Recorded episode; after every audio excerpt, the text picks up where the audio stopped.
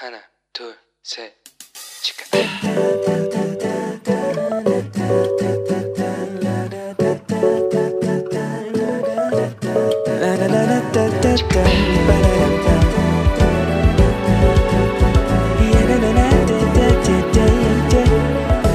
Here we go.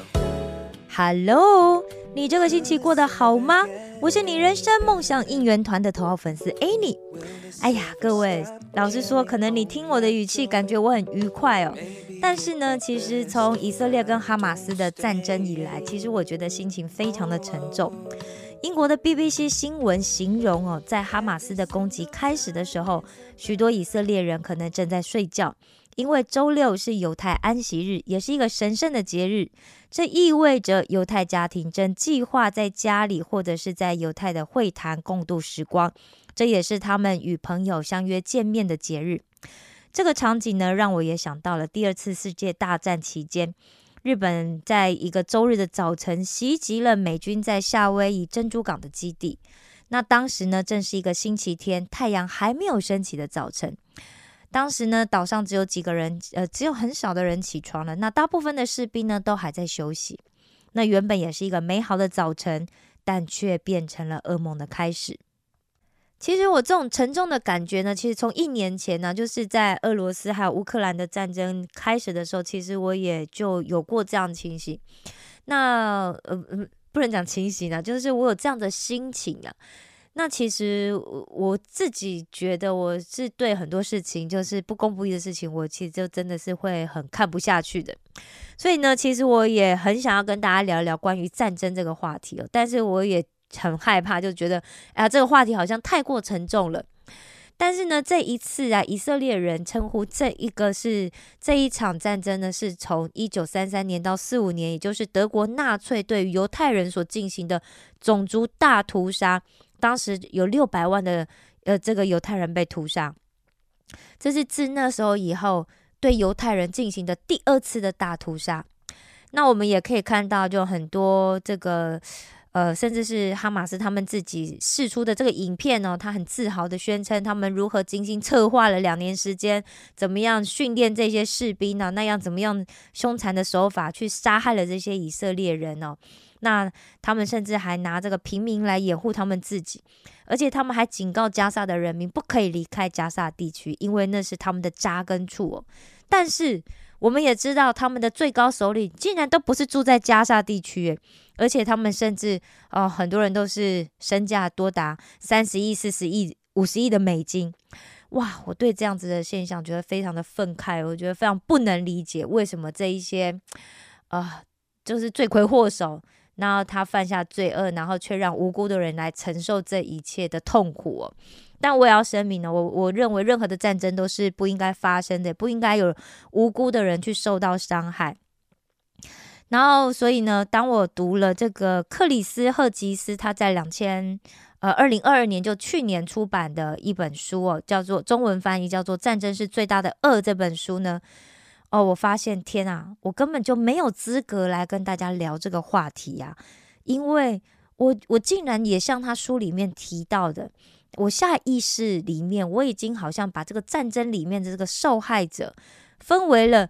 有价值跟无价值的受害者，我对我自己有这样子的。我在读这个书读到这一段时候，我对我自己有这样的想法，我觉得非常的羞愧哦。甚至我现在在讲这一段时候，我也觉得啊，我自己觉得非常难过。那引发我去读这本书的理由呢，不是因为克里斯是一个极具丰富经验的战地记者。那我去找资料的时候，我发现哦，他的父亲是呃这个长老会的牧师。而他本人呢，也曾经取得哈佛的这个 M.Div，就是慕道学硕士的学位。除此之外，他本人还曾经 担任过呃这长老会的副牧师哦，牧养过一个教会，他有这样子的一个短暂的经验。所以我很想知道，他是一个，他是一个，他有一个身份是牧师，但同时他是一个战地记者，这样子一个曾经亲身经历过许多战争。呃，甚至他也做过很多次的战俘，也差点被杀害。那也做过人质，这样子的一个牧师，他是如何来看待战争？那他所知道的战争的真实又是什么？事实上呢，现在目前全世界处在战争的国家非常的多，甚至我们讲看似和平，其实而且在带领着全世界音乐娱乐产业潮流的这个韩国呢，它目前跟北韩也是处于停战的状态。所以也就是说，我们只是现在不打仗，但是我们在战争里。那么。到底我们身为一个基督徒，我们身处在这样子的一个时刻，我们面临到这样子的事情。虽然这些事情好像离我们很遥远，不在我们的身边，但是我们不能置身事外。我们到底该采取一个什么样的立场？特别是以色列。这我觉得以色列是我们所有基督徒都应该要注意的指标，因为以色列的状况绝对是跟大家可能都曾经听过的，就是末日的审判以及基督再来有绝对的关系。我认为这是我们身为每一位基督徒都应该要关注的。因为我们得要在耶稣再来之前，我们要赶快传福音才是，对不对？很急呀，我很急呀，我很希望有更多的人可以认识上，呃，认识耶稣。我是很希望有更多的人，我们可以啊，可以在耶稣来之前，我们可以悔改。毕竟耶稣讲过，就是他想要看到的是所有的人都悔改，他所不愿意看到的是有任何一个人沉沦了。那战争所引发的这个苦难呢，就让我联想到。我们今天要讨论的这个主题就是约伯记。以前我们在听关于约伯记的讲道的时候，或者是我自己在读约伯记的时候，我相信大家都会跟我有一个同样的感觉，那就是约伯记讲的主题就是苦难。一个人如果经历了苦难，他应该如何的面对，以及他应该如何去培养一个正确的心态，在苦难里。虽然讲实在话，就是我觉得在苦难里面，你还要有正确的心态，那真的是一个非常非常难的事情哦。但是以前一直以来，我们都这样子学习的，所以我们透过这些学习，我们会更成熟，然后我们就知道，我们如果万一我们真的在苦难里的时候呢，我们该怎么去面对。但是呃，我觉得就是如果当我自己也有过那样子的经验嘛，当我在痛苦里面的时候，真的我很难啊。很难很难，立马马上我就有一个正确的态度去面对，真的非常的困难。我相信，呃，很多经历过痛苦的这个听众朋友，可能都会有跟我有同样的呃看法，或是同样的经验哦。那神学家们到现在呢，他们对约伯记的作者。他到底是一个人写的，还是经历过一段时间之后才慢慢完成的？甚至对是不是真的有约伯这一个人都有不同的意见。但是今天呢，我们不是要探讨这一些，所以我们先把这一些放下。我们先从约伯记到底要传达一个什么样的讯息，我们来看约伯记。首先，约伯记里面有几个很重要的人物，对不对？第一个登场当然就约伯啊。我们都知道圣经里面讲约伯是什么？约伯是一个完全正直、敬畏神、远离恶事的人。显然，他也是一个很乐善好施的人，他不会跟人结怨。但是呢，这样子的约伯，这样子的一个人，他并没有获得我们这个世界、我们的想象里面所应该获得的理应要有的成功，或者说他没有得到赞赏，他反而什么？他遭受了极大的苦难。为什么呢？因为。就在上帝向撒旦夸奖约伯，哎呀，这个人，你看我的，我的这个这个人呐，他多么有公义啊，多正直啊，对不对？而且他对我很忠心呐。撒旦马上就很不服气，他就控诉说：“哼，约伯的义都是为了他自己的利益。”那这个控诉就成为了约伯接下来一连串受苦的基础。撒旦讲什么？撒旦说。哎呀，上帝啊！你如果把你赐给他的这一切啊，你赐给他的财富啊、幸福的家庭、健康的身体，你把它都拿走好了，你看看约伯还能不能够保持公义？所以呢，上帝允许撒旦去对约伯进行测试，一次、两次、三次，但是约伯怎么样？他对神的意志仍然坚定不变。这时候。被称为约伯的朋友们的三个人：提曼人以利法、舒雅人比勒达、拿马人索法。他听说了有这样子一切不幸的灾难降临在他们的朋友约伯身上的时候，他们就特地约定了：我们要去看约伯，我们要去跟他一起悲伤，而且我们要安慰他。那我去查了一下，这个乌斯地，当然现在现在具体的位置不能够很确定，但极有可能是位在这个死海东南部的这个以东。那另外呢，提曼刚讲到提曼，对不对？它的位置可能也是靠近以东。那舒雅呢，则是在这个阿拉伯半岛的这个呃，不，说错了，舒雅是在幼发拉底河的中部，拿马拿马才是在这个阿拉伯半岛的西北部哦。也就是说，从地图上来看，这三个地方的距离非常的遥远啊！而且大家知道，那时候是那时候是古代啊，不是现代哈。那这三位朋友呢？而且他里面还有人年纪比约伯的父亲还要大哦，所以就是约伯的大伯的概念哦。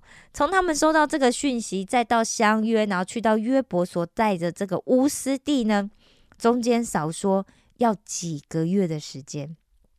也就是说，当见到他们的时候，约伯早就已经独自忍受了几个月的痛苦。所以，约伯的朋友们，当他们再一次看到约伯的时候，他们讲什么？他们几乎不认得约伯了。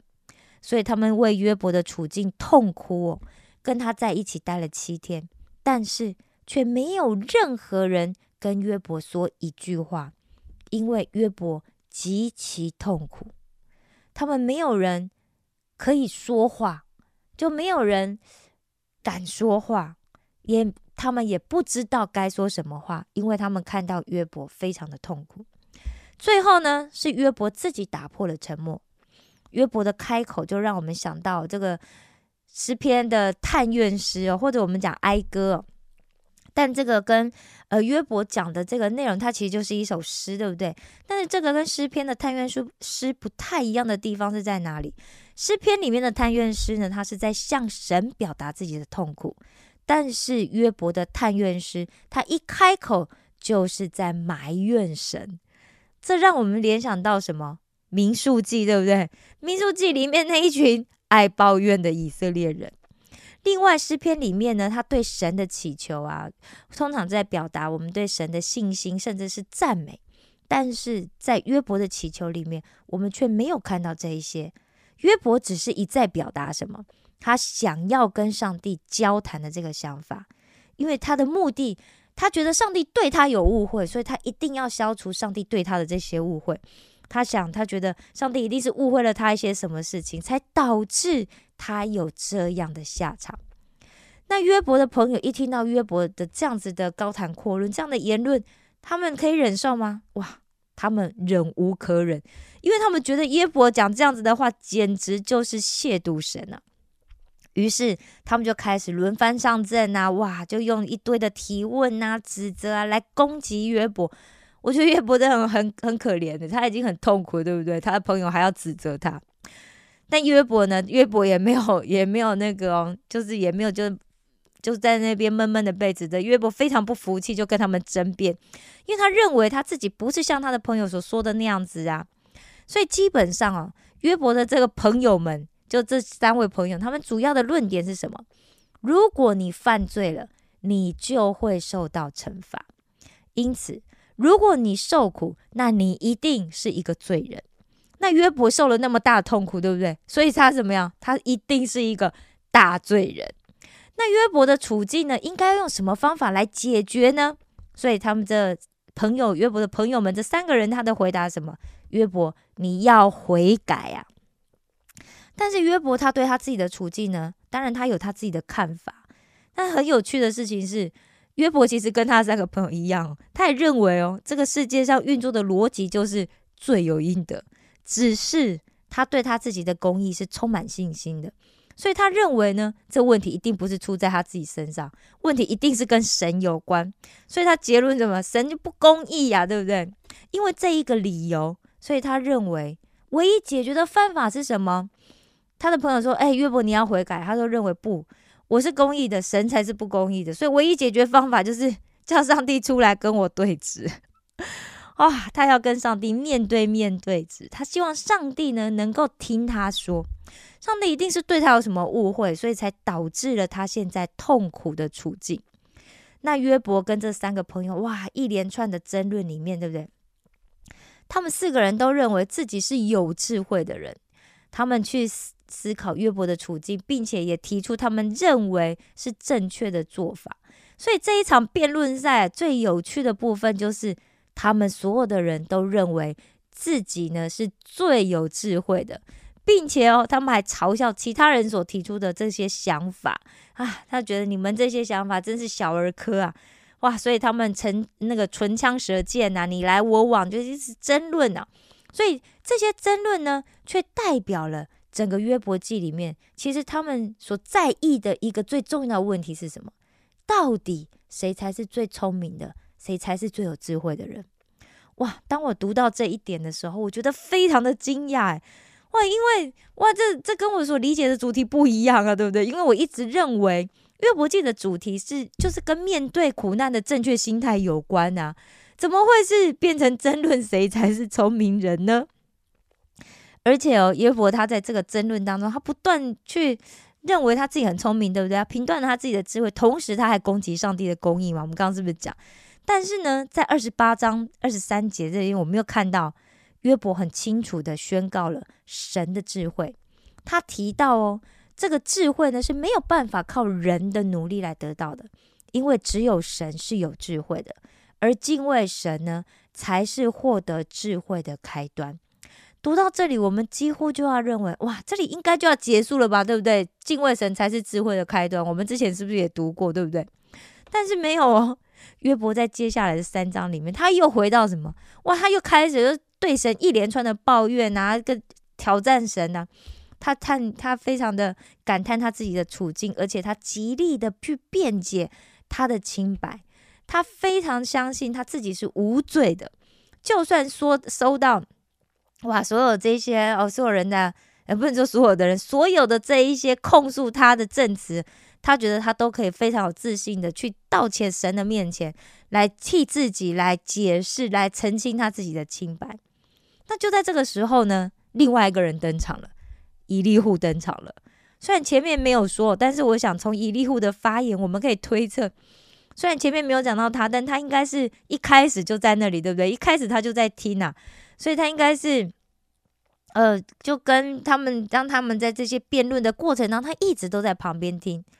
那以利户的名字的意思呢，就是他是我的上帝，所以以利户介绍他自己呢，他说：“哦，我是一个对这个问题我有新观点哦。”他非常不满意约伯这三个朋友，他们没有办法说服约伯。同时，他也非常不满意，因为约伯说他就是清白的。但是呢，我们也知道，伊利户就讲说，啊，他跟约伯还有这三位朋友相比的话，他是相对年轻的，所以呢，他的权威不是建立在年龄上，而是他散发出有这个全能者的气息哦。那约伯呢，就像是在这个法庭上发。发表了所有他所想要讲的，他所有讲的话，这是他就是一个被告嘛，对不对？他希望身为法官的神可以出来跟他对质啊，神，那你出来讲点什么嘛，对不对？但是神有这样做吗？没有，神一句话都没有说。不仅这样子，他还让这个半路呢就杀出了一个疑虑户哦。约伯在前面讲了六章哦，一共一百六十一节。那以利户呢，他也讲了六章，一共一百六十五节。他甚至呢说的比约伯的任何一个朋友都还要多。那原文呢就用了三个怒来表现了这个年轻人，这个这个以利户的聪明自负啊，而且也还没有任何人去反驳他，你知道吗？那以利户的这六篇。六六章的长篇大论，这看起来好像很冗长，对不对？我们如果用文词上面的结构去看的话，事实上我们就可以发现，它其实是一个精心设计过的一个对称的结构，而且它是按照相反的顺序去一一的回应约伯前面那六章的长篇大论，好像仿佛他就是约伯所盼望的那个听颂的人一样。但事实上呢，伊利户讲的是新观念吗？没有哦，伊利户 没有像他自己讲的，他提出什么新观念，他只是不断的重复前面那三个人的论点。那他只是更强调说，哎呀，苦难呢，就是来自于神管教的这一个本质。那不过这个也是约伯的朋友们曾经提出来的观念，对不对？不不新呐，在大多数的情况之下，伊利户都是用同样的这个论点一直来攻击约伯。那是什么？就是。报应性的正义。尽管以利户的最后一句话，它显示了哇，上帝接下来要讲的话，但是呢，以利户他终究是没有办没有正确的去诊断出约伯的困境究竟是为何而来。但是呢，这个对话呢，就在这些尴尬当中结束了。好，约伯记终于就来到了他约伯记这一卷书的高潮，那就是上帝在暴风中。跟约伯开始对话了。有的时候，神会用微小的声音来对我们说话，这写在呃列王记上的十九章的十二节。有的时候呢，神又会是像约伯记讲的，从旋风里面对人说话。但无论是哪一种声音，大家自己了解。通常呢，这都是我们在幸福美满、天下太平的时候听不到的。OK，那神一开口讲什么？谁用无知的言语使我的旨意？暧昧、暧昧不明，那也可以翻译成什么呢？是谁用无知的言语使我的指教、使我的教导暧昧不明呢？那这里的“谁”哟，在希伯来原文里面用的是单数，所以很显然的，它不是指以利户，也不是指约伯的三个朋友，不也不是，就是不是指这些局外人哦，它指的是约伯。所以显然神也没有支持所法的指控。那约伯呢？他既不是对神认识不清，也不是对神的信心和爱心出问题，而是对于神在苦难中的旨意模糊不清。所以喽，神当然对约伯很不满意嘛。于是神用了一连串的问题跟主张来轰炸约伯，为了证明一件事情：神才是真正全能全知的，不是你呀，约伯。那约伯用什么来回应神呢？约伯就是哇，他马上停止抱怨，而且他就在尘土和灰、尘炉灰当中悔改。他用这样子的一个方式来回应神。所以在这个约伯的认错悔改之后呢，上帝呢就对这代表三位朋友的以利法说什么？上帝说：“哎呀，你们呐都不像约伯这样子正确的来谈论我。那为了要你们。”为了要逃避我对你们的审判，你们必须要请约伯透过祷告跟献祭来为你们代求。虽然神在约伯的言语当中，他还是呢，呃，就是对约伯的言语当中，显然还是对约伯很多不满，而且约伯也承认啊，他质疑神是出于自己的无知。但讲到这里，我们还是没有很清楚，就约伯他究竟是用什么方式正确的谈论了上帝。好像最好的解答就是，呃，幸好约伯没有因为诅咒上帝而就诅咒神而死啊。但是我们也知道，就是约伯他没有选择逃避上帝，他是紧紧的抓住了神，而且一路到底寻他就是要得到一个真正的答案。神啊，你就告诉我为什么？所以呢，也许所谓约伯的正确的言论。可能也包括了他因为怀疑上帝的智慧而悔改的这一件事情。那约伯的朋友说，约伯犯了罪，如果他悔改，他会得到恢复。但是我们如果回头去整个月再重新来翻一下这个约伯记的话，我们发现一件事情：约伯从来没有因为任何一个会导致他受苦的罪悔改哦。所以约伯记这个故事，它自始至终到底在传达什么讯息呢？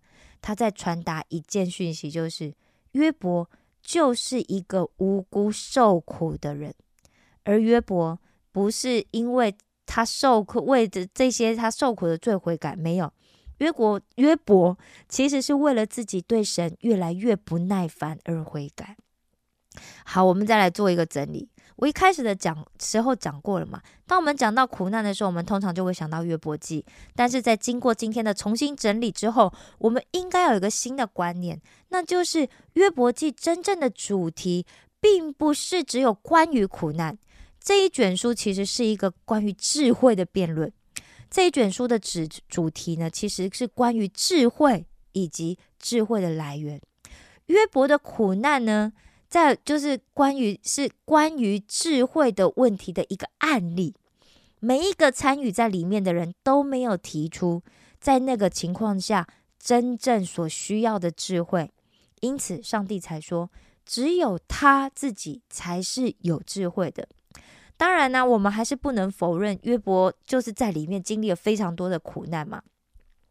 但是最重要的是，约伯记还纠正了我们所有人一个很错误又危险的观念，那就是所有的苦难都是罪的结果。在这一卷书里面，所有的人都认认同这个观念观点，对不对？甚至我们自己可能也会这样子想：如果我遇到一些不好的事情，我就想，哎呀，是不是我犯了什么罪啊？对不对？我要赶快为了我的罪悔改呀！但是呢，这一故事一开始清楚告诉我们什么事情？约伯的苦难跟罪无关呐。也就是说，但这这不是讲说罪在任何情况下都不会导致痛苦，不是这样的连结好吗？这是在讲说罪。不是人受苦的唯一原因和理由。那约伯记之所以对今天的我们仍然很重要的原因，是在于罪跟苦难之间存在着这种绝对性的、很很就是很密切的一个连结性的这个观念，一直延续到今天的我们都还有这种想法。那我们经常依据这种我们讲有缺陷的原则来判断我们自己，或者是我们甚至拿这个原则去判断其他的人。我究竟是做了什么，我才会走到如此的地步，我才会变成这样子？他们又是做了什么，所以他们才会变成那样子？